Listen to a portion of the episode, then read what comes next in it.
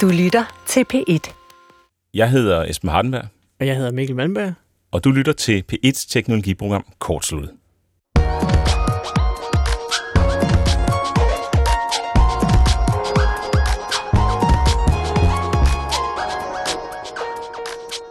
Kortsluttet i dag handler om noget, som rigtig mange af os gør, og endda rigtig mange gange hver dag. Det handler nemlig om at søge på internettet. Ja, vi higer og søger. Men finder vi det, vi leder efter? Det skal nemlig handle om, hvordan vi bedst får de resultater, vi er ude efter, og så også lidt om, hvorfor det måske ikke nødvendigvis altid er så enkelt som bare at taste øh, gode håndklæder, eller hvad det ellers er, man nu leder efter ind i Google. Ikke? Det er jo en superkraft nu om dagen, at kunne søge rigtigt, ikke? fordi al informationen er der. Der er jo ikke noget, man ikke må få at vide efterhånden, nærmest. Så det hele ligger der. Det er bare i en stor pærevælling. Så det at kunne finde øh, den lille lup frem og grave sig igennem høstakken til den nål, man er ude efter, det er jo en decideret superkraft. Og vi kender nok også alle sammen det, at man har prøvet at finde noget. Og man har skrevet og skrevet, søgt og søgt, bladret til side nummer to på Google, Ja. som en eller anden. Altså, det gør man ikke.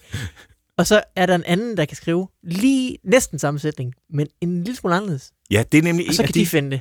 Ja, det er nemlig lidt tricky nogle gange, og i øh, første del af programmet, så fortæller vi om nogle af vores søgeerfaringer, som måske er eksempler til efterfølgelse, måske skal man holde sig fra dem, og i anden del af programmet, anden del af temaet, der får vi besøg af en vaskeægte ekspert, som kan gøre os klogere, mm. i hvert fald gøre os klogere.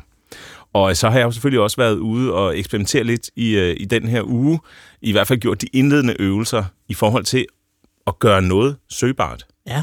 som før var svært at søge på. Mm. Så det kommer aller, aller sidst i programmet. Men altså, inden vi går i gang med temaet, Mikkel, så så jeg et tweet fra dig i øh, ugens løb om Ja. din personlige hjemmeside. Det kan være, at vi lige skal have the lowdown på den i første omgang. Jamen, jeg er- er jo den glade indehaver af øh, mikkelmalmberg.dk og .com, fordi at jeg, øh, jamen faktisk, Esben, hele min programmørkarriere startede med at lave min egen personlige hjemmeside. mm-hmm. Der var jeg måske 12 år gammel, så øh, der var ikke så meget put på den jo. Men, men imod væk, så lavede jeg min personlige hjemmeside, og så har jeg lavet den igen og igen og igen og igen og igen i, øh, i øh, jo, jamen nu 22 år. Og øh, det er på en måde, altså det er jo, en gang var det jo den eneste måde at være på internettet på, fordi der var jo ikke sociale medier, man kunne gå ind og poste sit oplæg på. Ja. Så kom det, der hed en blog, som var sådan lidt en, altså fordi hjemmesiden var også sådan lidt måske statisk i, at der var en side, der hed om os, og så, var den, så ændrede det sig jo aldrig. Mhm. Så kom den her blog, som opdaterede sig sådan over tid, og så øh, transformerede den sig ligesom ind til de sociale medier på en eller anden måde med, at jamen, så går du bare over på den anden platform og skriver alt det, du har. Og nu om dagen skriver vi jo alle sammen alt det, vi har på de der platforme. Uanset hvor ligegyldigt det er. Så du blogger på ja, det er rigtigt. Det behøver ikke engang have nogen form for relevans helst. øh, så du blogger over på Medium, og du øh, skriver lidt længere på øh, Twitter, og du poster dine fotografier på Instagram, og du skriver øh, dine øh, rants og sure miner på Facebook, Mm. og du øh, lægger dine videoer på YouTube eller TikTok, afhængig af hvor lange de er, og så videre. Og hvor gammel du er, måske. Lige præcis. Øh, hvor meget du danser i dem. Så, øh, du, øh, så du har spredt dit output på den måde ud på alle mulige kanaler, som er fælles for dem alle sammen er, at du ikke ejer noget af det. Altså, det er jo alle sammen nogen... Så jo, så får du noget, noget, noget øh, publikum Mm. øh, til gengæld, og de kan like og sådan noget, fordi det jo foregår på deres platform. Det kan man ikke rigtig på samme måde på sin egen hjemmeside. Men det er jo en vigtig pointe det med, at det så ikke ligger hos dig selv. Altså er det jo ikke dig, der, der ejer det. Det er jo ikke dig, der ligger inde med det. Det er jo ikke dig, øh, folk samles om. Og det kan da godt være, at det er en lille smule storhedsvandet på, for min del, at folk så skulle samles om mig og tilbede og bede til den guldkalven, som er mikkelmalmberg.com. Men, øh, men, men imod væk, så, så var det noget, jeg savnede. Og jeg synes, at det at have sin egen personlige hjemmeside, er, øh, jamen det tæller bare rigtig meget. Jeg så nogle andre, der gjorde det, og jeg havde ikke gjort så meget ud af min i noget tid, og så fik jeg sådan lyst til, at nu skal det være igen. Så jeg, jeg har bygget om, samlet nogle af de ting, jeg har skrevet der, og sådan noget, og så er det ligesom samlet på et sted. Ja, og du tilføjer jo løbende, og her den forgangne uge har du tilføjet en ny underside til din Mm. hjemmeside, som hedder øh, uses, skråstreg uses. Hvad går det ud på? Jamen, det er en, øh, en, en anden programmør, der hedder Wes Boss, som er god til at lære fra sig. Øh, han, øh, han startede det her med, at, at på sin hjemmeside, på, som domænet er dit eget domæne, det er typisk dit eget navn, punktum et eller andet, øh, hvad der nu er ledigt, og så skriver du skråstreg uses. Det, og derinde skriver man så, hvad man bruger, så det vil sige, hvilken computer har du? Har du et bestemt keyboard, så skriver du det. Har du en bestemt mus, så skriver du det. Hvad er dit skrivebord for et skrivebord? Mm. Og det, er jo, det lyder måske som en skør form for detalje, fordi nogen kunne skrive, det er en MacBook Air færdig. Mm. og det er sådan, Men nogen kan skrive lidt mere. En MacBook Air og en sofa fra IKEA, og så er det sådan set... Men øh, os andre, fælles for os to for eksempel, det er jo, at, at øh, vi vil gerne gøre noget ud af den her situation, fordi vi sidder så mange timer i Mhm. foran den her skide computer, at øh, man jo gerne lige vil have den rigtige musemot, og måske en stol, og måske kommer lidt ud af, hvad for nogle lamper man har, og så, så videre. Og det er jo bare, hvad der er udenom computeren. Så er der jo også alt det software, man putter ind i, fordi er du typen, der bruger Safari, Firefox, Chrome, Microsoft Edge, Se. øh, Internet Explorer på arbejdet. Der er jo alle mulige præferencer, ikke? Og den liste stopper jo aldrig. Nej, og den øh, formerer, formerer sig hele tiden. Det gør den også, men den om, omformerer sig også, Ja. hvis det er et ord. Ja, og det her Ghoster Uses er så en relativt opdateret version af, hvad det er, man bruger lige nu. Og det er jo sådan noget, jeg, jeg synes var sjovt at se hos andre, og derfor så også jo min egen. Ja, ja, det vil jeg meget gerne kopiere. Det, det ryger lige ned i min, øh, i min fetish, som er jo også alt det her med at have en særlig fed skærm og, og koble den til computeren på en, en helt vildt øh, optimeret måde og alt Mm. det her. Ikke? Og, og meget af det er jo lir, men meget af det handler også om, øh, at man føler sig hjemme, når man sidder foran en computer, når man ikke, øh, og man ikke sidder og flagrer rundt eller sådan. Ikke? At, man, at man føler, nu, nu sidder jeg her, nu er, nu er mit rette element. Jo, helt klart, og det er jo også sådan, altså der er også, igen, ligesom vi taler med søgning, ikke? Det er jo, der er jo så meget information. Så der, hvis du vil skrive noter på din computer, så har du jo et væld af muligheder. Mm. Derfor er det jo interessant at, høre, hvad er det lige andre bruger, fordi det kan være, at de har gjort noget arbejde, du ikke har gjort endnu, og der er noget, der er ude øh, at lære, og øh, Gud forbyder, at man jo skulle sætte sig ned og skrive nogle noter. Man skal jo hellere bruge tiden på at finde det rigtige program til at det, det, det rigtige setup. ja.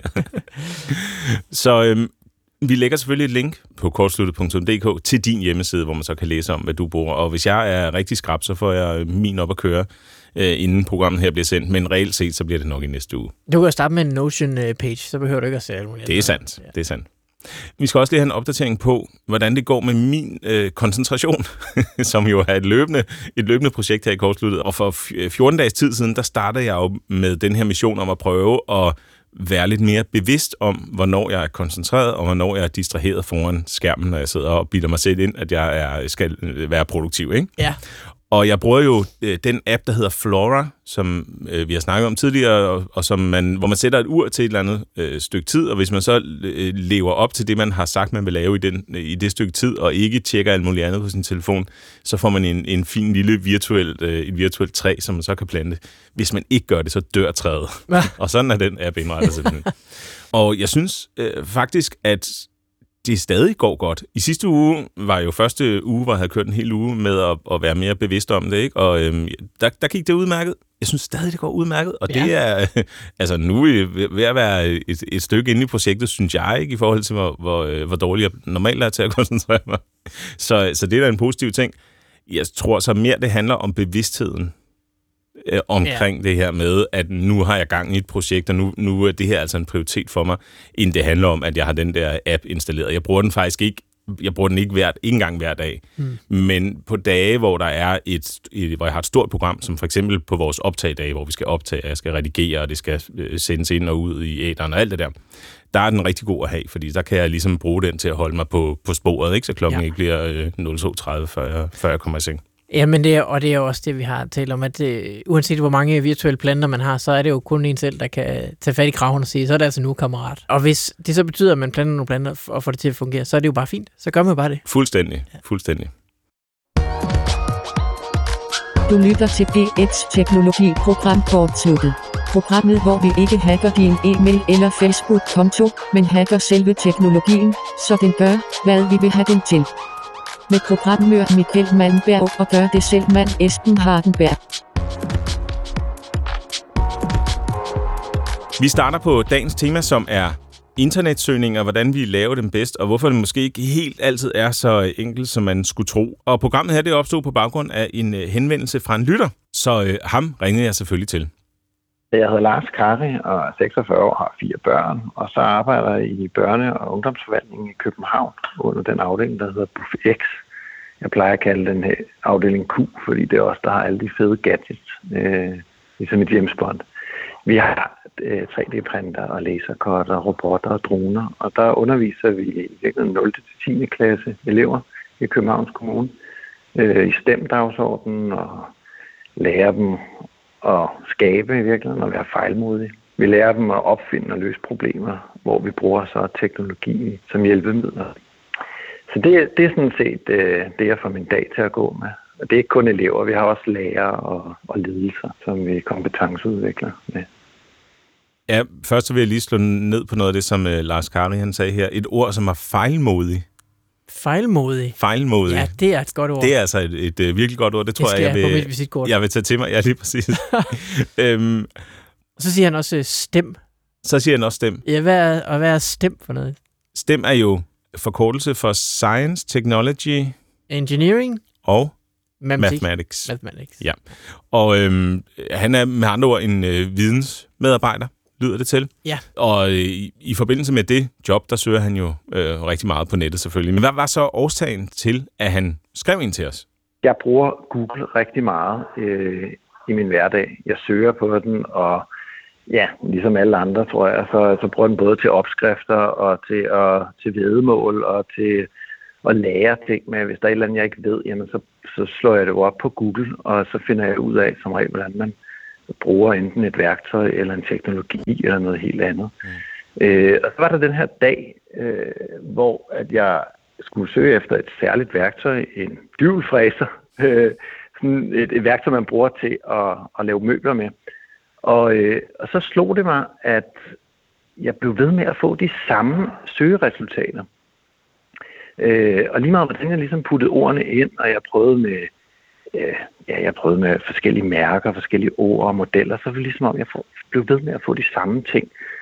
Og, øh, og så slog det mig et, gud hvor er jeg dårlig til at søge, og hvor er jeg egentlig dårlig til at bruge søgemaskiner i det hele taget jeg har jo brugt søgemaskiner i så mange, øh, altså i så mange år, mm. og, øh, og, så, og så synes jeg alligevel ikke, at jeg havde nogen værktøjer. Øh, jeg kunne da måske godt tilføje sådan et plus og et minus en gang imellem i det, men det er sådan stort set det, jeg kan på søgemaskiner.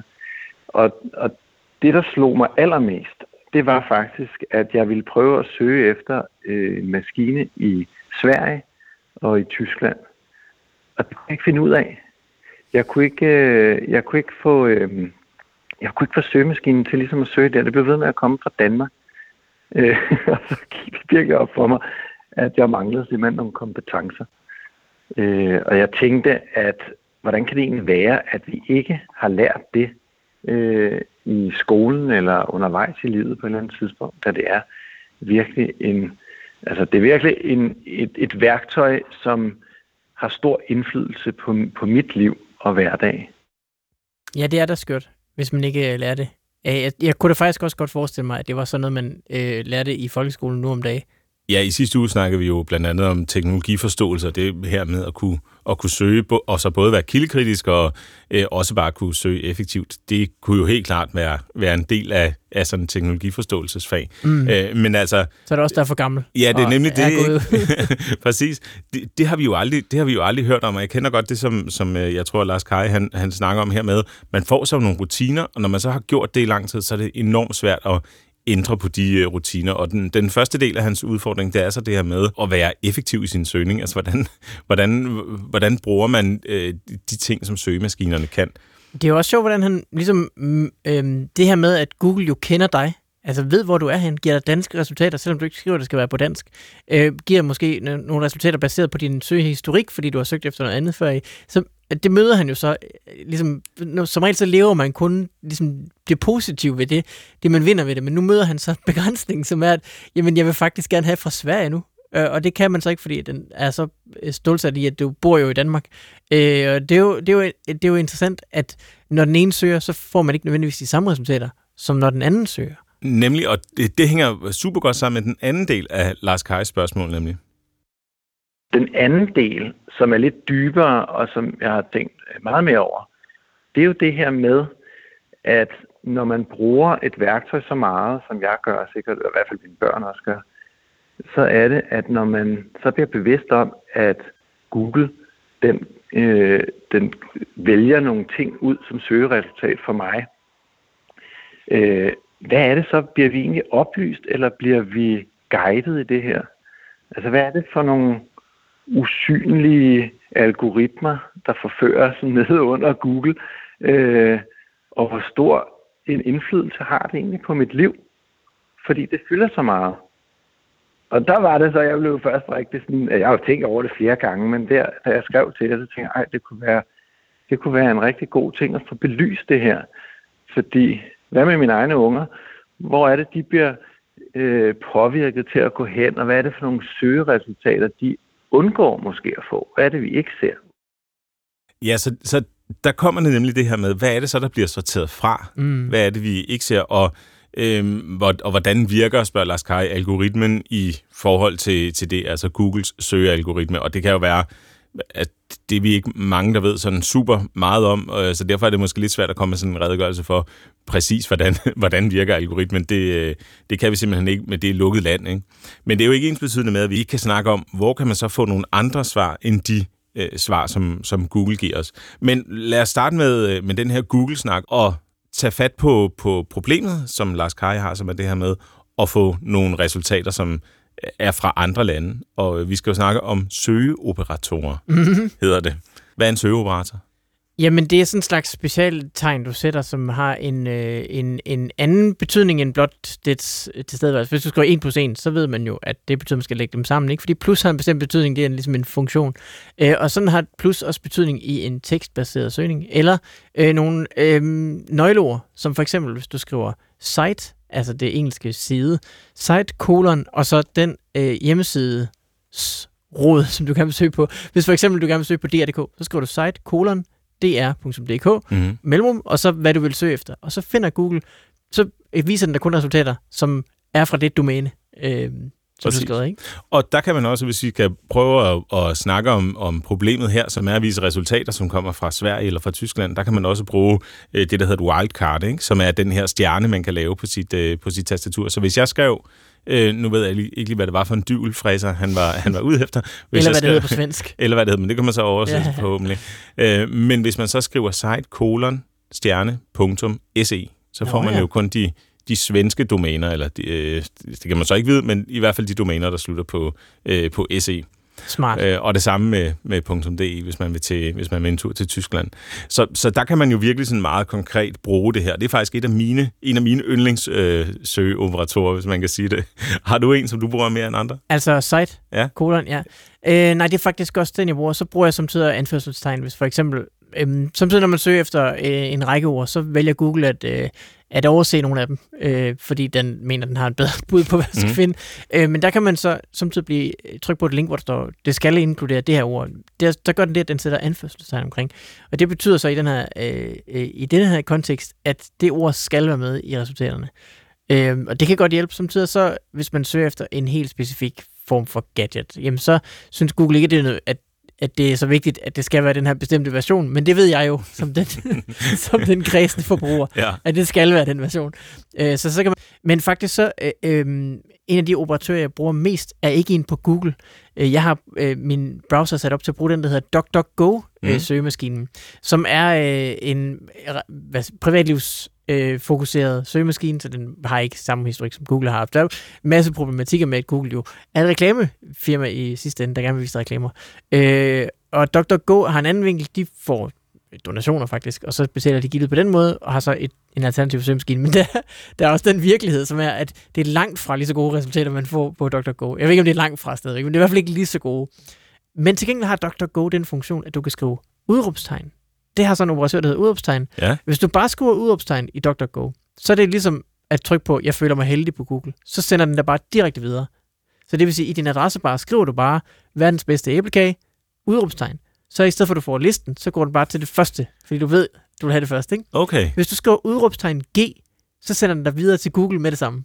Hvis du ligesom ved, det her, det, det er så specifikt søgeresultat, det skal jeg nok have på Google i stedet for, for der får jeg de bedre resultater. Så sender den dig videre med det samme. Hvis du skriver udråbstegn GI, så får du øh, Google Images. Hvis du skriver udopstegn GM, får du Google Maps. Okay. Hvis du skriver udopstegn AMZ, for eksempel, så sender den dig til Amazon. Hvis du skriver udopstegn GH, så sender den dig til GitHub. Så sådan kan du vide, hvis jeg vil i en specifik søgemaskine, for eksempel, hvis jeg skal søge på Twitter, det gør jeg ret tit, og Twitter har jo sin egen operatør, hvor du kan skrive from colon, og så mm. den, der har skrevet tweetet. Det er ret tit, jeg vil genkalde et tweet, jeg kan huske, jeg har set. Jeg kan huske, om der skrev det. Jeg kan ikke huske præcis, hvad det gik ud på, men jeg skal finde det nu. Så skriver jeg i min adressebar, for jeg ved, at den bruger DuckDuckGo, from colon Mega, det er selvfølgelig mit eget tweet. Jeg har sagt noget genialt. Mellemrum, udråbstegn, TW, det er Twitter, og så hvad jeg nu skal søge på. Det kan være hvad som helst. Øh, så vil den jo så først sende mig til Dr. Go, som ser udråbstegn TW, Ja. som så sender mig til Twitter, som ser, at jeg har skrevet from colon, og ved, så den kun skal vise mig resultater fra Mega. Okay. Så der ryger man ligesom, det er en helt pyramidespil. ja, af- det lyder, det lyder da super effektivt, synes Øh, jeg. men faktisk, det er den største grund til, at jeg bruger DuckDuckGo som min øh, foretrukne søgemas- søgemaskine, det er, at jeg har de her øh, øh, udråbstegn øh, operatører, som kan sende mig alle mulige andre steder hen og søge.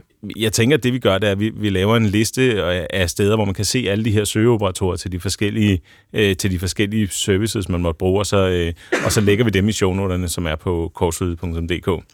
Men det her med at, at søge og prøve at hitte rede i alle de her resultater, som, øh, som kommer, er jo, mm, der er mere til det end bare at søge øh, Google, ikke? fordi en stor del af det er jo, grunden til, at Google er god, er, at der foregår en kuratering, som, som mange af os synes om. Og den kan så være baseret på alt muligt, øh, vi ikke synes så godt om, men det, men det er en anden, en anden diskussion lige, lige i forhold til det her i hvert fald. Men hvis man begynder at kigge på kuratering som sådan, så, så er der jo også nogle steder, man kan, øh, man kan gå hen. Ikke? Altså for eksempel, hvis det handler om, at- at man vil finde nogle produkter, som er særlig gode, altså husholdningsprodukter for eksempel, så kan man, øh, så kan man jo gå direkte til en hjemmeside, man ved, og stoler på, det kunne være, at det var Tænk, eller det kunne, der er også en amerikansk en, der hedder Wirecutter, som også er ret grundig i deres sådan, test af, øh, af, af dimser, ikke? Øh, så, så det kunne jo også være en, være en mulighed, altså ligesom at prøve at tænke, jeg sorterer egentlig, øh, jeg sorterer egentlig den helt overordnede søgemaskine fra, fordi nu ved jeg, at jeg vil søge på et specifikt produkt, som er et forbrugerprodukt, øh, hvis det, hvis det var sådan, det hang sammen. Og det samme gælder jo også med, øh, med apps. Altså, der er nogle hjemmesider, der, øh, der har, har folk øh, ansat, som virkelig går op i at researche apps rigtig grundigt og finde ud af, hvad er så de bedste apps til at øh, korttjenester eller tage noter, eller hvad det nu ellers måtte være. Ikke? Jo, der øh, øh, gør jeg tit det, når jeg skal skrive øh, sådan noget, den bedste et eller andet, så skriver jeg årstallet på os, fordi det, så er der altid en liste, der hedder The Best øh, et eller andet of 2021, ikke? Så, det er rigtigt. øh, får man en der nogen optaget. Øhm, Øhm. Nogle gange, hvis jeg lige kommer et, et, et, Ja. et, tip, et, et tilføjelsestip her, så gør jeg det, at jeg tager ikke det år, vi er i, eller året før. Jeg kommer måske lige et par år tilbage, Nå. fordi hvis jeg nu søgte på den bedste harddisk for 2019, Ah, så var den nok blevet lidt billigere end den bedste harddisk Ja, for 2020. Og den bedste harddisk for 2019, det er stadig nok en fin harddisk. Ikke? Ja, det er et godt tip for den, øh, den øh, spare øh, Ivrig. ivrige. Ja, lige præcis.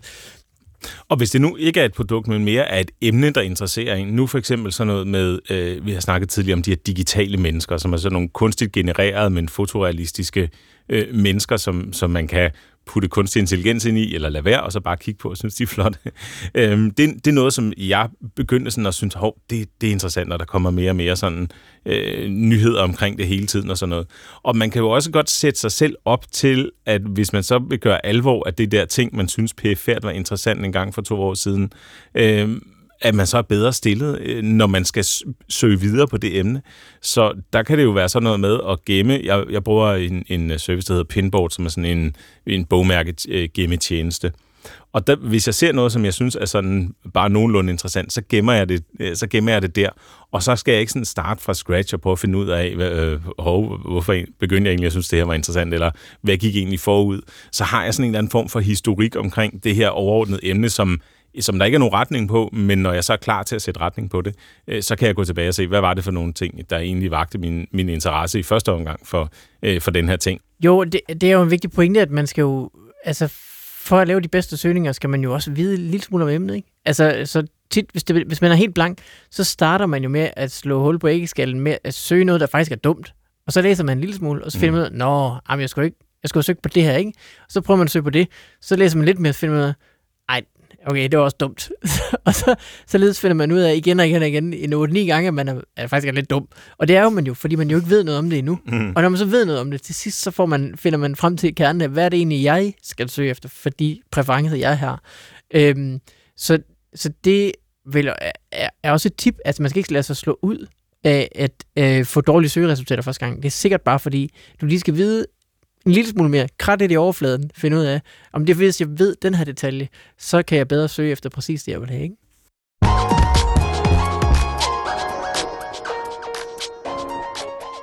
Før vi går videre med temaet, så kan vi nå en kort historie om noget, der er sket i ugens løb, og den er faktisk lidt relateret til det her med at søge og finde. For når vi søger efter øh, produkter, altså ting, vi gerne vil købe øh, online, så betyder de anmeldelser, som produkterne har fået af andre brugere, som regel rigtig meget i forhold til, hvilke søgeresultater vi får frem.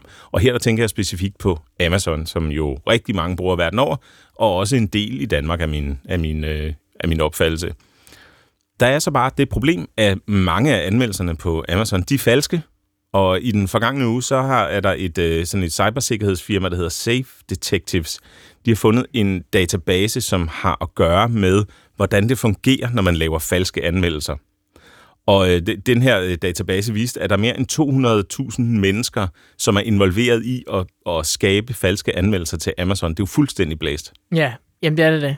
Øh, og og øh, det er jo også skørt, fordi man tænker, hvorfor, hvorfor gør Amazon det? De er jo en stor firma, der kan tabe noget re- renommere osv. Hvorfor skulle de hyre folk til det? Men det er jo, det er jo ikke Amazon. Det er jo, det er jo fordi Amazon er en platform nu om det, ikke? Så det er, jo, det er jo andre, der sælger gennem Amazon. Og de andre kan jo være lige så små som bare du og jeg, øh, der bare så er leverandør til Amazon. Og, Mm. mm. og, og vi har jo ikke så meget på spil. Vi kan jo godt, altså, man kan bedre forestille sig, at den, lille, den lille mand, der er lidt klemt, han øh, vil snyde, end at stor Amazon vil. Så Amazon er jo bare platformen, der står her i midten og bliver brugt til at, at give anmeldelser. Det er bare en indbygget feature. Øh, øh, det bliver ligesom bare misbrugt på den her måde. Og jeg kender det der fra mig selv, at når jeg ser en vare på Amazon eller alle mulige andre steder, hvis der er fem stjerner, så, kigger man da lige ekstra gang. Hvis der så er 600 mennesker, der har givet fem stjerner, men så tænker man, "Nå, okay, så må der være noget om, at, øh, at det er kvalitet. Ja, nemlig, og det, det her, det er så en, et, et, øh, et projekt, hvis man kan kalde det det, men, men et, et fuskerprojekt, som har sin, sin oprindelse i Kina, men hvor anvendelserne jo selvfølgelig også har, har med dig og mig at gøre i, i øh, Europa og USA, står der. Og øhm, der er altså mere end 13 millioner indgange i den her database, så det er en, det er en kæmpemæssig størrelse. Ikke? Øhm, og sådan som det fungerer, det er så, at man, hvis man er interesseret i at lave falske anmeldelser, så kan man, jeg ved ikke, hvordan man får kontakt til de her, øh, til de her bagmænd, men i hvert fald så foregår det på den måde, at man køber et produkt, så øh, laver man sin falske anmeldelse, efter at have haft produktet et lille stykke tid, og så sender man så til bagmændene sin, øh, sin øh, linket til anmeldelsen, linket til den PayPal-konto, som er sådan en betalingsservice, hvor man gerne vil have penge udbetalt, Nå. og så verificerer de, hvad der er sket. Og det fungerer så sådan, at man får refunderet det, man har givet for varen. Mm. Man får lov at beholde varen, og så skal man, som jeg har forstået det, øh, stadig betale for fragten, men så har man alt andet lige den her, den her vare, man kan sælge videre eller beholde, eller hvad man, Ja, nu, ja. hvad man nu var. Ikke? Og det er ret snedigt det her med, at det er PayPal, der skal bruges, fordi det er jo en måde at undgå at sende penge tilbage igennem Amazons øh, system, når man har gang i de her, øh, i de her fuskerier. Så det er sådan en, det virker som om, det er sådan en rimelig velorkestreret øh, omgang, ikke? Jo, Har, er du nogensinde i forbindelse med øh, din research, indkøb af et eller andet, øh, hvad det nu end måtte være, stødt på noget, hvor du har tænkt, det her, det er en falsk anmeldelse. Her, her der er det tydeligt at se. Øh, nej, men jeg synes også, at der er nogle anmeldelser, hvor jeg tror, at det er, den er god nok, at det er rigtige mennesker, der har købt det, som stadigvæk virker lidt, øh, øh, hvad skal man sige, febrilske på en eller anden måde. Mm-hmm. Så det, jeg tager dem altid med et grænsalt, øh, sådan nogle anmeldelser. Øh, og øh, det synes jeg da, at man skal gøre. Altså, det er jo sådan internet, du kan jo ikke selvom der er et blot lille checkmark, der viser noget er verified, så er der jo ikke nogen, der garanterer, at noget som helst er verified. Øh, det er derfor, det skal på blockchain. Nej, det, det, det, det er derfor, man skal være lidt vågen, og, og, og, og jo stadigvæk øh, være bevidst om, at jamen, det er jo ikke sikkert, at det er en, der hedder øh, Jørgen, der bor der, der, der har skrevet den anmeldelse. Øh, men derfor synes jeg da, at man skal være opmærksom på sådan noget som for eksempel, at når man laver sin egen hjemmeside med en liste over, hvad man bruger, jamen hvis man får en anmeldelse af nogen, man ved er rigtige personer, hvis det er nogen, du følger på Twitter eller på Instagram eller så videre, hvis det er nogen af dine venner, der siger, den her USB-hub, den er bare rigtig god, Hmm så ved du jo til gengæld, at dine venner er ægte, ikke? Øhm, så det kan man jo tage for gode varer i hvert fald. Og, og på den måde, så, så synes jeg egentlig, øhm, så min egen proces er meget mere, at jeg øh, for eksempel søger efter varen, finder et forum, hvor nogen har debatteret den, så læser man lige et par posts om, Mm. hvad, de, hvad de har problemer med den der, og hvad de synes.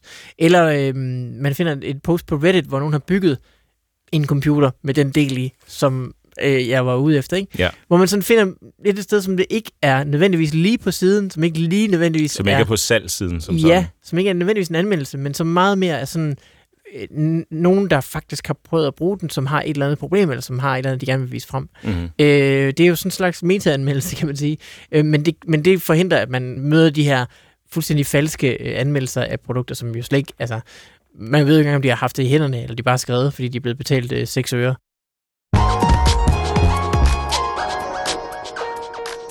Vi går i gang med øh, anden del af temaet, som jo er, hvordan vi mest effektivt søger på nettet. Og tidligere så snakkede øh, vi to, Mikkel, om nogle af vores egne tips og vores egne erfaringer med at søge. Men nu er det altså tid til The Big Guns, fordi vi skal sige velkommen til Tommy Kås, som er redaktør i firmaet Kås og Mulvad. Velkommen til Gårdslutter, Tommy. Tak skal du have. Vil du starte med bare lige kort at præsentere Kås og Mulvad? Hvad, hvad er I for et firma? Øh, vi er to, indehaver, indhæver, vi er begge to journalister af baggrund, og øh, så har vi i øh, 15 år haft det her firma, hvor vi laver to ting. Vi laver dels en data uh, research, dataanalyser, store projekter og små projekter mellem hinanden, og så laver vi en masse efteruddannelse primært for journalister, men også for andre. Og nogle af de her kurser, I laver, er jo så deciderede øh, søgekurser, ikke? Og, og alt det her researcharbejde handler jo også rigtig meget om at søge. Jo, at, øh, det mest populære kursus, kan man sige, og det vi øh, vender tilbage til hver sæson, det er sådan et, øh, et grundigt kursus i at, at søge på nettet. Og så laver vi en masse andre kurser om andre ting, men øh, det at søge er jo ligesom øh, involveret i næsten alle mulige steder. Og hvad er så dit, sådan, øh, dit bedste søgevåben? Hemmelig eller ikke så hemmeligt måske? Det er måske sådan lidt kedeligt, men det er jo, øh, uanset hvilken øh, søgemaskine man bruger, eller sted man søger på, så prøv at sætte dig lidt ind i reglerne, hvordan søger man det her sted. Fordi øh, det er så nemt at søge Google, så der er mange, der tror, at det, det er bare at skrive nogle ord ind, og så øh, trykke på søg, og så kommer der noget, og det gør der også i mange tilfælde. Øh, men det er jo ikke alle, der har det, de samme kan vi sige, søgeregler som, som Google, så der er nogle steder, man skal søge på nogle lidt andre måder for at få sit resultat ud. Og det er jo også sådan, som, øh, som mange ved, øh, og mange ikke ved, at øh, i Google, hvis man, hvis man er en lille smule grundig, hvis man kender lidt til de måder, man kan øh, fintune sin søgning på, så kan man øh, ramme meget mere præcist. For en ting er jo, at man gerne vil finde det, man leder efter, men en anden ting er, at man måske gerne vil frasortere en hel masse af det, man ikke er interesseret i, så er det nemmere at finde nålen i høst snakken. Og øh, Google hjælper jo allerede en lidt med sådan at sige, mener du det her i stedet for, men jo også sådan noget som, øh, at der er samtidig et link lige under, hvor der står, det skal inkludere det her ord, det skal ikke inkludere det her ord osv. Ja, og det er jo, det er jo rigtigt, og, og, fordi der tror jeg, at Google har fundet ud af, at det er noget af det, som ja, for nogle betyder det ikke noget, men for sådan nogen som os, der måske netop øh, kan man sige, arbejder lidt, lidt professionelt, vi, når vi skriver nogle søgeord, så vil vi faktisk gerne have, de er der. Det kan man så, altså kan man sige, hvis man øh, har det fint med, at man skal gå ned og klikke på det link bagefter, så er det fint, men ellers kan man jo gøre det, at man sætter anførselstegn rundt om det ord med det samme. Man ved, det her ord skal stå i, søge, i sine søgeresultater, så kan man sætter man bare anførselstegn rundt om. Det er det, der sker automatisk, når man går ned og klikker på og siger, jo, det her ord skal også være med i søgeresultaterne. Og Mikkel og mig har jo snakket tidligere i, i programmet om vores sådan, yndlings af de her søgeoperatorer, som det vist hedder, ikke? Er, er, der, er der noget, der stikker dybere end det? Altså, øh, det, det, når man tænker over det og bliver bevidst om det, som, som vi har snakket om, og som du også lige har, har fortalt, så virker det jo ret sådan simpelt, ikke? Altså, øh, er, er, der noget sådan, er der noget niveau, der ligger ovenpå der i forhold til Google-søgninger sådan specifikt? Nej, det er der egentlig ikke. Det er, der er jo sådan, skal vi sige, jeg ved ikke, hvor mange der, der er. Der er nogen, der måske ikke er helt så kendte, men altså, øh, der er jo 5-10 stykker, som, øh, som er rigtig gode at kende, og det vigtigste, det er måske bare det, at man ikke bare ved, at de eksisterer, men man også ligesom får det ind i fingrene, og man bruger dem helt automatisk, når man søger. Og så det, man søger i kombinationer. Altså, så øh, I har sikkert været inde på, øh, eller min yndlingsoperator, det er den, der hedder site colon, hvor man så ligesom specificerer til et bestemt site, men man kan jo også sætte minus foran, og så sige, det er ikke noget for det her site, eller for de her to-tre sites. Det, altså, det er jo ikke... Øh, det er jo ikke svært, det her. Det handler mere om at, at, at få det gjort. Der er også i, i forhold til andre søgemaskiner end Google, nu er det jo blevet sådan, at Google for rigtig mange bare er der, man går hen, når man skal lave sine søgninger. Det er jo selvfølgelig, fordi den er effektiv, men der er også en hel masse andre, øh, en, en underskov, kan man vel nærmest sige, af søgemaskiner. Er det nogen, du bruger i, i, i, øh, i, din, i dine kurser eller din research, øh, når, når du skal øh, researche et emne? Jeg vil sige, sådan at generelle søgemaskiner, der er det, nej, der bruger jeg, der bruger jeg sådan helt overvejende Google. Øh, men, men der er jo rigtig mange sites, som Google ikke, kan man sige, kan komme ind og snuse i. Så der er jo mange sites, hvor der ligger ting, masser af dokumenter, som Google ikke har i sin database. Øh, hvis folk spørger mig for eksempel, har du kontaktoplysninger, eller kan du skaffe kontakt, kontaktoplysninger på den og den person, så hvis det er en dansker, så er øh, CVR.dk, som jo er øh, vores øh, offentlige virksomhedsregister, de har også en søgemaskine, og, og kan man sige, det, det ser jeg også som en søgemaskine, selvom ikke det er en generel en, men den er jo vigtig, fordi Google kender noget af det, der ligger derinde, men det, Google kender så ikke alt. Så det at kunne søge sådan et sted som, som hos CVR.dk, det er jo også enormt vigtigt. Ja, så når man, hvis man ved, hvad for et resultat man vil hen til, ikke? Altså, så kan man jo, søge en, en maskine, der måske er, er, er, kun har sådan nogle resultater. Ja, det er klart, hvis jeg ved, hvad det er, jeg er ude efter, men hvis jeg for eksempel er ude efter kontaktoplysninger, mm. så er netop CVR.dk et, et, et ret godt sted at starte, fordi der står altså overraskende mange mennesker der, og meget ofte med kontaktoplysninger faktisk. Og ellers så er der måske nogle andre oplysninger derinde, som kan hjælpe en på sporet, fordi det mere avancerede, det er måske virkelig det, vi bygger det, vi bygger det lidt sammen, fordi en ting er, hvordan man søger, men det er, det er også, og hvor man søger, men det er også, hvordan man kombinerer oplysningerne, man finder øh, og så hvordan man går videre. Jeg ser jo tit det at søge som et øh, slags puslespil, hvor man ikke rigtig kender det færdige billede. Man ved ikke, hvordan puslespillet skal se ud. Så man starter måske med det nemme, starter, starter med kanterne osv., og så efterhånden så bliver man klar over, okay, okay det er det, det, det, øh, det forestiller, så bliver det meget nemmere at begynde at finde næste brik og næste brik. Sådan er det også, når man, når man søger, fordi altså hvis ikke bare, bare man er ude efter at finde en adresse eller et sæt kontaktoplysninger eller en konkret oplysning med et årstal, men måske gerne vil vide, meget om en person, og det kunne være, altså, ja, det kunne være, øh, fordi man måske har en kunde eller en leverandør eller et Tinder-match, eller hvad det nu kunne være, man gerne vil have gravet lidt mere i.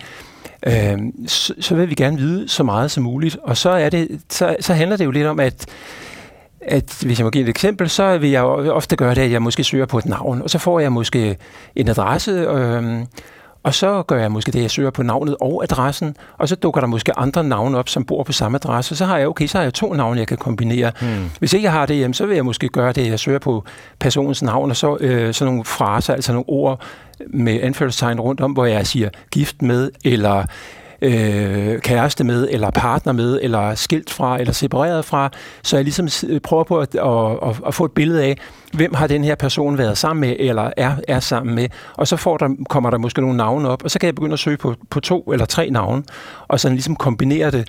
Fordi hvis det, er, hvis det er, som det ofte er, så når man søger på et navn, kommer der alt for mange resultater frem til, at man kan overskue dem, og for mange til at Google i øvrigt vil vise dem.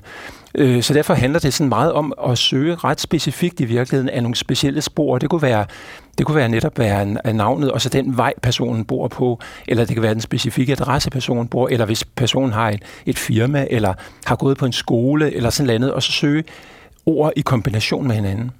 Du siger noget interessant også i det med, at, øh, at finde øh, pusse sin søgning. Altså, man skal også på en måde lære at kende resultater. Altså, altså ret hurtigt at kunne vurdere, det her, det er ikke det, jeg vil have. Ja. Så jeg skal skrive det anderledes. Ikke? Altså, jo hurtigere man kan komme til den konklusion, at det er faktisk ikke det rigtige, jeg fik søgt efter i første omgang, jo, jo bedre. Ja, helt klart. Øh, og så kan man, altså det, for eksempel, øh, jeg hedder Tommy Kås, jeg er journalist, så det skulle man tænke, det er da sådan relativt sjældent. Men nej, der sidder faktisk en over på Bornholm, som også hedder Tommy Kås og er journalist.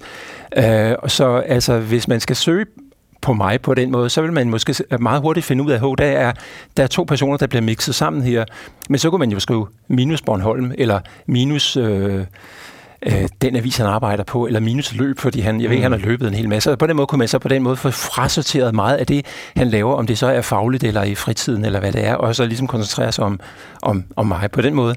Altså, så det, altså, man finder ret hurtigt ud af, at der kommer noget støj ind over, og jo mere af den støj, jeg på hurtigt og enkelt kan få værfet af vejen, det nemmere er det jo at se det, som jeg rent faktisk leder efter. Der er også noget, som jeg rigtig tit støder på, som er, at jeg har en idé til et eller andet øh, hyggeligt projekt, som jeg gerne vil realisere, men jeg har faktisk lidt svært ved at finde ud af, hvor skal jeg, hvor skal jeg starte? Ikke? Så lad os sige, at jeg gerne vil lave et sofabord, så skal, så skal jeg bruge noget værktøj, men jeg er måske ikke sikker på, om det skal være en øh, borsav, eller en rundsav, eller en stiksav. Og sådan. Altså, øh, kan du sige noget om processen i forhold til det der med at gøre sig klogere ved hjælp af søgning? Altså, hvordan man skal finde ud af at, at få indsnævret, eller hvor, hvor bredt man skal starte? Fordi det er tit noget af det, jeg synes er sådan lidt... Øh, det, det kan være problematisk, hvis der er et emne, man ikke ved så meget om, men som man gerne vil, vil nærme sig på sådan en meget konkret øh, måde, ikke? Jamen, det handler jo netop meget ofte om at, at tænke på, kan man sige, hvilket resultat er det, jeg gerne vil have. Man skal, ikke søge efter, man skal ikke søge med et spørgsmål generelt, det er der mange, der gør, men man skal jo søge efter det svar, man gerne vil have. Øh, så ja, så skulle det være sådan noget med et sofabord, fremstilles ved at, eller, og som anførselstegn rundt om, hvis mm. det var det ikke. Det var et lidt tænkt eksempel måske, men, men altså, det, det er ret godt, hvis, hvis jeg leder efter hvad et eller hvad andet forkortelse betyder. For eksempel, jeg sad øh, for et par dage siden og, og skulle finde ud af, hvad PII betyder. Det er en engelsk forkortelse. Mm. Og, og da, altså, hvis jeg bare skriver PII, så finder jeg en masse dokumenter, hvor det står i, men hvor det ikke er forklaret. Mm. Og hvis jeg søger på, hvad, hvad betyder PII, så, så kan jeg da være heldig, at jeg finder nogen, der har spurgt om det samme, og så er der et svar. Men altså, her søger jeg jo så i stedet for på med anførselstegn rundt om. PII står for, altså bare på engelsk, for ligesom ikke at, at søge alt for snævert, fordi vi, det at søge på dansk, det er jo at søge ekstremt snævert snævert. Øh, men hvis man så søger på, på engelsk for eksempel, eller et af de andre store hovedsprog, så er, er der lige pludselig meget, meget mere. Men jeg synes generelt, at det er fint nok at starte lidt bredt. Altså, øh, øh, hvis man nu var, siger vi som journalister, hvis nu man var bibliotekar, så ville man nok søge meget mere smalt og snævert. Men mm. journalister, som jeg er, så vi kan godt lide at få en lille smule støj med, fordi man ved aldrig rigtigt, om man har tænkt det rigtigt i første omgang. Det, det er fint nok at søge lidt bredere, fordi så, så finder man måske ud af konturerne af det, man søger på. Okay, det kan godt være, at det var lidt mere i den der retning der. Man skal ikke være bange for at søge en lille smule, skal vi sige, øh, bredt og fossig i starten. I periferien af ja, området, ja. præcis. Øh, men det er jo meget interessant også, at man skal, at man skal, altså, man skal jo ikke skrive, hvad er den bedste æbletærte. Man skal hellere skrive, den bedste æbletærte. Nu, det er Google præcis. ved jo så godt efterhånden, at, at mennesker er, er fejlbarlige på den måde, men, men, øh, men øh, pointen er jo god nok, at man skal jo ikke skrive man skal sådan set ikke skrive sit spørgsmål, man skal skrive svaret. Ikke? Ja. Det er sådan en slags Jeopardy-søgning. Jamen det er nemlig det, det er. Og det er, altså, når man først man begynder at tænke på det, og ligesom få det ind i fingrene, som man skriver det af sig selv, så er der altså mange søgninger, hvor man hurtigere finder det rigtige resultat. Så er der jo noget af det, som er meget sådan typisk for øh, den måde internettet, eller øh, den måde vi gemmer information på på internettet i dag, som er, at de ligger hos øh, Facebook i en tidslinje eller en gruppe, eller på Twitter i, i et eller andet tweet, fra, øh, som er skrevet i 2015, eller øh, langt nede i et eller andet forum et sted. Der er det svært at grave frem, og synes jeg ikke, når, hvis jeg søger på, på noget, så ved jeg, at der, der, findes en, øh, der findes helt klart en masse grupper på Facebook, hvor de diskuterer fjernstyrede biler, eller hvad det nu måtte være. Og i de grupper er der en hel masse viden, og den viden er ikke tilgængelig øh, for mig, medmindre jeg så øh, rent faktisk kan opstøve de her grupper. Altså, jeg kan ikke, dem kan jeg ikke rigtig trække frem i Google-søgninger. Er det ikke, er det ikke super irriterende for dig, som, øh, i forhold til research-faser? Og også, kan man komme ud over det? Altså, hvordan kan, hvordan kan man få adgang til de ting, der måtte ligge på de her sociale medier? Altså, nu er jeg jo så gammel, så jeg, jeg har også arbejdet før, der var noget, der internet, og øh, at dengang var ting jo meget, meget mere besværlige, end de er nu, trods alt. Men det er da rigtigt, at øh, der ligger meget i, skal vi sige, lukkede rum rundt omkring. Jeg er også medlem af nogle grupper, som ikke bare er lukkede, men også er hemmelige osv. Så sådan, så, sådan er det jo, sådan organiserer vi os. Det kan nok ikke være ret meget anderledes. Uh, men når det, når det er så sagt, så er der jo også meget, der ligger i, uh, på for eksempel på Facebook, som, som ligger på en måde, hvor, hvor det hvor det måske kan søges frem, hvis man er ihærdig, eller hvis man ved lidt om, hvordan man søger på Facebook, fordi øh, Facebook er ikke så nem at søge i, og Facebook laver om på på spillereglerne indimellem, sådan så at det man, lige, det, man kunne søge frem relativt nemt, lige pludselig bliver det hammer besværligt mm. at, få, at få frem. Øh, men der findes nogle, forskel, der findes nogle forskellige øh, søgeværktøjer, og man kan også gøre det til dels via, via Google, hvor man netop kan søge effektivt i Twitter eller nogle af de andre Instagram osv. Øh, og der, der gælder det jo som, hvis man bare, altså hvis man bare interesserer sig en lille smule for, for søgning, så gælder det jo om at kende nogle af dem her, sådan så man, øh, så man kan komme så langt som muligt, og så må man jo bare altså, acceptere, ja, der er stadigvæk en del, som er lukket, og du kan kun søge på indholdet af den her gruppe, hvis du rent faktisk er medlem af den her gruppe. Så kan man jo bruge det, og så kan man jo se, om man kan indønde sig at blive medlem af den. Du fortalte her, at der findes værktøjer, man kan bruge til at, at søge øh, lidt mere effektivt på Twitter og, og Facebook. Er der nogle af dem, som er, som er tilgængelige for offentligheden, enten gratis eller, eller hvis man betaler? Øh, jamen, det, de er der gratis. Øh, ofte er det jo sådan, så et værktøj kan man noget med gratis, og så kan man måske lidt mere, hvis man betaler. Mm. En af en lille ting, som jeg måske kan nævne, øh, det er, at der er et par værktøjer, hvor man kan søge i biografiteksterne, for eksempel på, på uh, Twitter-brugere eller på Instagram-brugere. Okay. Og det kan være en ret værdifuld ting, fordi det kan være, nemt, at det kan være godt og, og netop en god måde at finde enten kontaktoplysninger på, eller finde folk, der ved noget specielt om et specielt emne, for eksempel. Og jeg taler selvfølgelig ud fra, fra min baggrund. Jeg er journalist, det er sådan, jeg tænker stadigvæk. Øhm, men, men de kan bruges af alle. Øh, det er et øh, værktøj, der hedder followwonk.com. Der søger man i Twitter-biografier. Øh, og det til Instagram kan jeg faktisk pt. ikke lige huske, hvad det hedder, men jeg, øh, jeg kan jo sørge for, at du kan linke til det bagefter, hvis du vil. Øhm, så findes der, der findes andre værktøjer. Der findes et, der, hvor man kan man sige, kan tage en Twitter-bruger, samle tweets og kaste op, eller i hvert fald de 3200 seneste, mm. og kaste op på en helt flad side, så den bliver meget nem at, at, at søge i. Altså, så bliver alle tweets bare lagt ligesom op på en, på, på en, på en flad øh, side, ja. og så er det meget, meget nemt at finde med Ctrl F eller Kommando F, alt efter hvad man bruger. Super smart. De værktøjer lægger vi selvfølgelig til i øh, shownoterne, som vi lægger på kortsluttet.dk. Mm. Jeg ved også, at I øh, praktiserer det, som hedder scraping, og som øh, vi også har været inde på i kortsluttet øh, tidligere, hvor man simpelthen sådan støvsuger øh, internettet øh, enten meget bredt eller nogle specifikke sites. Og I har et projekt, hvor I udnytter det her scraping til at lave sådan en helt, øh, måske kan man sige, hyperspecifik øh, søgemaskine, eller søgefunktion i hvert fald. Vil du fortælle, hvad, hvad det projekt går ud på? Øh, jo, hvis man, hvis man øh, er, i, er i retten, en af landets byretter, eller alle de andre retter, jamen så øh, er der, de gamle dage var der nogle lister, der blev hængt op med, hvilke personer er i hvilke sager i, i den her uge her og i næste uge. Øhm, det er der så ikke mere, tror jeg, men i hvert fald ligger de så på nettet, men de ligger der stadigvæk kun en uge eller to uger på nettet. Vi gør så det, og har gjort det i mange år efterhånden, at vi, vi scraper de her lister her, det vil sige, at vi kopierer indholdet, lægger det ned i på en struktureret måde i en, en database for sig selv, og derfor har vi så et søgeværktøj, hvor man som ansat på et massemedie kan få adgang til, fordi journalister på massemedier har nogle lidt andre øh, rettigheder end andre mennesker. Der kan man så simpelthen søge ned og finde, altså man kan søge på en sag, eller på en paragraf, eller på en person, eller på en virksomhed, og så kan man se, om, om vedkommende har været involveret i en retssag, og hvad den handlede om. Det er et øh, meget specifikt søgeværktøj, øh, målrettet et helt specielt emne, men hvis ikke det var for det, vi gjorde der, jamen, så ville de oplysninger være tabt, fordi de kun ligger ude en uge, eller øh, to uger, eller tre uger på nettet, og så er det væk igen. Og det er jo sådan med Google, når Google opdager noget væk, så sletter Google det fra hukommelsen, så er det væk. Og det her søgeværktøj er jo så ja, dels målrettet øh, journalister, men, men har jo så også altså et, et et smalt anvendelsesområde, kan man sige. Ikke? Men den her øh, metode med at scrape og så gemme og gøre søgbart, er det noget, du tænker, man vil kunne bruge som sådan al- almindelig person, og, og, altså til sit eget lille specifikke, hvad det nu måtte være, man, man gerne vil, øh, vil kunne søge sådan helt, helt ned i detaljen på? Altså selve metoden kan jo anvendes af alle. Øhm, der findes uh, scraping, scraper-værktøjer, som er meget enkle, og hvor man ikke behøver at kunne noget programmering eller noget som helst. Øhm, så hvis man har et eller andet specifikt emne, og man ved, at de oplysninger, som jeg er interesseret i, øh, de bliver ikke gemt historisk, for eksempel. De bliver ikke sådan gemt. Det er kun de, altid de aktuelle oplysninger, der ligger fremme på en hjemmeside. Så er det øh, oplagt at gå ind og skal man sige, skrabe det, altså at kopiere det og fornede. Man, skal, man kunne selvfølgelig gøre det helt manuelt, men så er det jo lidt nemmere, hvis det alligevel skal gøres hver dag eller hver uge, og fra nu af og fremad, så er det jo øh, dejligt nemt at sætte en, en, en eller andet lille program til at gøre det. Og er der nogle sådan, konkrete værktøjer, som du kender til, som vi kan linke til i shownoterne, hvor man kan komme i gang med det her med at, at scrape øh, internettet?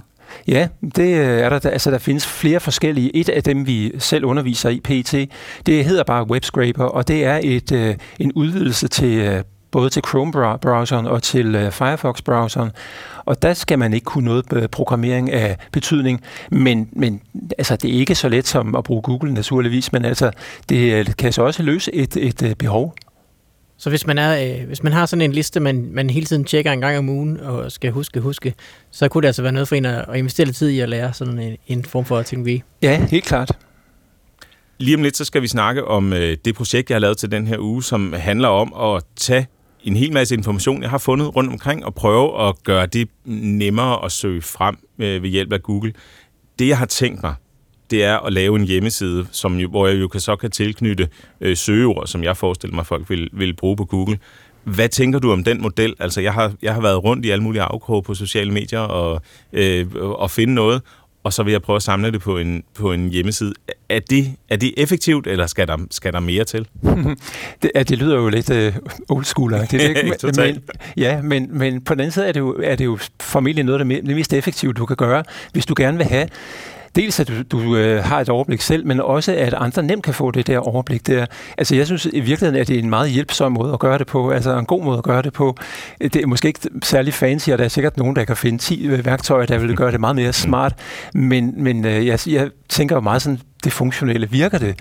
Øh, tjener det det formål, det skal? Og det tror jeg, det vil gøre. Så det synes jeg lyder som en glimrende idé. Tommy Kås, tusind tak, fordi du var med i Kortsluttet. Ja, det var en fornøjelse. Nu når vi jo lige ind på det her i, i sidste del af, af temaet, men jeg har altså været ude på en, øh, en lille mission. Og det er faktisk relateret til øh, sidste uges projekt, som jo var den her dejlige mini-arkademaskine, som jeg har, som jeg har bygget. Og den har en hel masse elementer i sig. Ikke? Der er en særlig skærm og et særligt driverboard og et særligt joystick. Der er en hel masse sådan, øh, elektroniske dimser, som jeg har fundet ved at være i det her miljø, hvor man, øh, hvor man hjemmebygger arkademaskiner i flere år. Ikke? Mm, det er et farligt miljø. Det, man det, kan blive bundet, det kan koste mange penge i, i dimser. Og tid, Mikkel. Ikke mindst tid. Men øh, det kan man jo så, hvis man elsker det, så er det jo bare en positiv ting. Og, øh, og det er den ene del af det, ikke? altså købsanbefalinger. Hvis du vil lave den her, så lad være at købe øh, den her skærm, du skal købe den her i stedet for, mm. fordi mhm. den er bedre, sådan og sådan. Og så er der også noget med, det er jo selvfølgelig et gør-det-selv-projekt, så er der jo også noget med, hvad har jeg gjort, hvad har været mine erfaringer sådan i, på min konkrete øh, case, og så ligesom øh, skrive og dokumentere det. Så det er jo, det er jo noget af det, jeg vil gøre på, på hjemmesiden her. Men så har jeg jo selvfølgelig, da jeg har lavet det her projekt, også været ude at skrive på øh, forskellige, som nu har vi snakket om, om Facebook-grupper. Jeg har været der på Facebook-grupper og skrive om mit projekt og sige, hey, se, se mig, ikke? se hvor god jeg er, og, øhm, og vise det frem. Og der har jo så nogle, selvfølgelig nogle andre, der har svaret og sagt, Nå ja, okay, interessant det, du har lavet, men øh, prøv at se denne her model og sådan noget. Så på den måde er der jo øh, noget, noget synergi, tror jeg måske, man kalder det i konsulentbranchen. Ikke? Ja. At, at vi kan bruge de her øh, forskellige erfaringer til at, at skabe et, et, øh, et federe produkt. Og de ting vil jeg jo også gerne have med og, øh, på, mit, på min, den her hjemmeside. Ja. Og Ja, jeg havde jo selvfølgelig planlagt, at jeg skulle kunne fremvise en fuldstændig færdig øh, hjemmeside, men jeg, jeg tog den lidt med ro jeg tror, trådte lige et skridt tilbage og sagde, ja. hvordan kan jeg lave den på en måde, så andre også kan byde ind og komme med deres viden, og så kan jeg så tage det med. Så jeg har brugt det, der hedder GitHub, som er sådan en, en øh, delingsplatform, hvor man kan øh, samarbejde omkring at skrive kode. Ikke? Jo. Og det kode kan så også være webkode, og på den måde så har jeg tænkt mig ligesom at bruge øh, GitHub til at lave en hjemmeside, hvor alle så kan øh, byde ind, hvis de har øh, forslag mm. til, og man kunne også gøre sådan og sådan. Og så på den måde, så kan jeg så samle forskellige sådan øh, inputs på, på det, der så i sidste ende bliver en hjemmeside. Ikke? Jo. Øhm, og, og det er så der er nu, at, at jeg, har fået, jeg har fået lavet skallen til det, så jeg har øh, det her GitHub, og jeg har en hjemmeside, der, der følger med og viser, øh, viser min arkademaskine og sådan nogle lidt, lidt basic ting. Og så er min plan så at, øh, at bygge ud dele hjemmesiden og projektet med så mange som muligt, og så få så meget som muligt øh, input til, hvad kan man også gøre. Så på den måde kan vi måske alle sammen blive, øh, blive klogere, i stedet for at vi skal øh, sappe rundt og finde Altså en af, af de ressourcer, jeg har til det projekt, det er en Twitter-tråd, som jeg tror er fra 2017 eller sådan noget, som, hvor der er en masse øh, svar ikke med, med en helt vildt klog person, der siger noget, mm. eller skriver noget, og så nogle andre helt vildt kloge personer, der skriver, ja, sådan og sådan kan du gøre, og så videre. Der er jo slet ingen tvivl om, at man gør verden en kæmpe stor tjeneste ved at øh, øh, forfatte øh, al den viden, man får samlet ind i sådan en proces, i et simpelt dokument, som man så lægger et sted, som er simpelt for søgemaskinen at finde igen. Mhm. og det er jo dermed også andre mennesker, ikke, som, man, som man forhåbentlig gerne vil hjælpe. Du kan hjælpe dig selv ved at gøre det øh, simpelt, fordi forhåbentlig skal den her side jo leve i al evighed, ikke? jo, jo. Og det ved vi alle sammen internettet den er ikke helt sikker. Det, det, det, det kan hurtigt ryge, og man kan hurtigt lige øh, migrere til en anden platform, og så bliver Medium lige pludselig betalingsside, og du ved, sådan, der kan ske alle mulige ting. Så igen, et slag for personlige hjemmesider måske. Det kunne være på din egen hjemmeside, du skulle have det her. Det kunne være, at det bare var et dokument på Esben skråstreg øh, arkademaskinen. Mm. Øh, og så gør det så simpelt som muligt for dig selv at holde styr på den. Øh, så GitHub er fint, fordi der, der kan man, hvad kan man sige, det, platformen er mest bare øh, det at skulle arbejde sammen om det det er ikke sådan, altså selve det at hoste filen, det kan du lige så nemt gøre på en webhotel for 6 kroner om måneden. Ikke? Altså ja. det, det koster ikke nødvendigvis noget. Men det at arbejde sammen gør det nemmere på GitHub. Øh, det kræver, man er en lille smule teknisk, men man kan lave det, der hedder pull request. Mm-hmm. Og så mhm. kan man ligesom ændre i selve koden, komme et forslag til ændring i koden.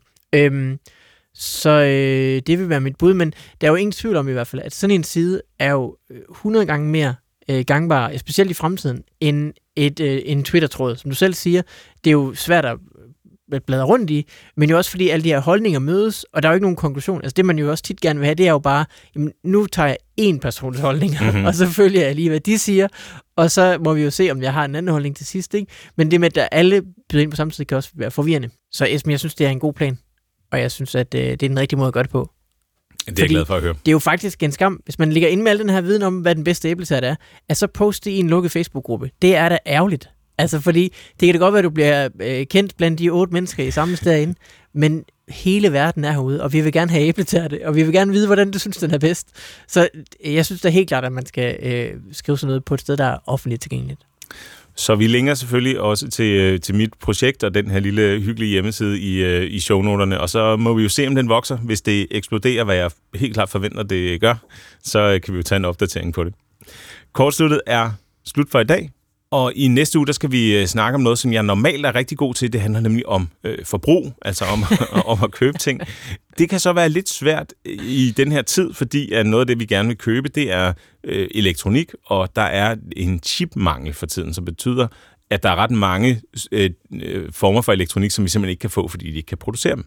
Corona har jo både lukket for fabrikker, men jo også måske forhøjet øh, forbruget, øh, altså med efterspørgselen efter det. Og det er i hvert fald en del af årsagen til, at det kan være svært at få for eksempel en PlayStation 5 eller et øh, super lækkert grafikkort, som jeg ved, at du øh, har, Mikkel. Ja, ja, ja. Og øh, min plan for næste uge, det er, at jeg vil opsnappe sådan et stykke svær at få fingrene i elektronik.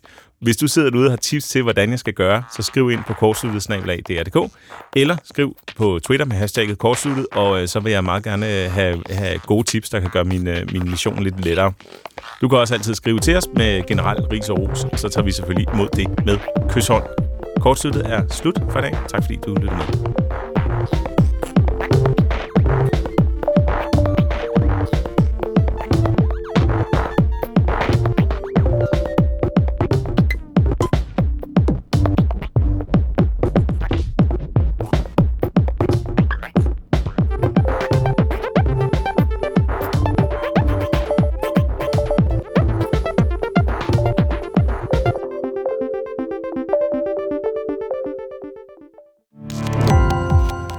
Gå på opdagelse i alle DR's podcast og radioprogrammer. I appen DR Lyd.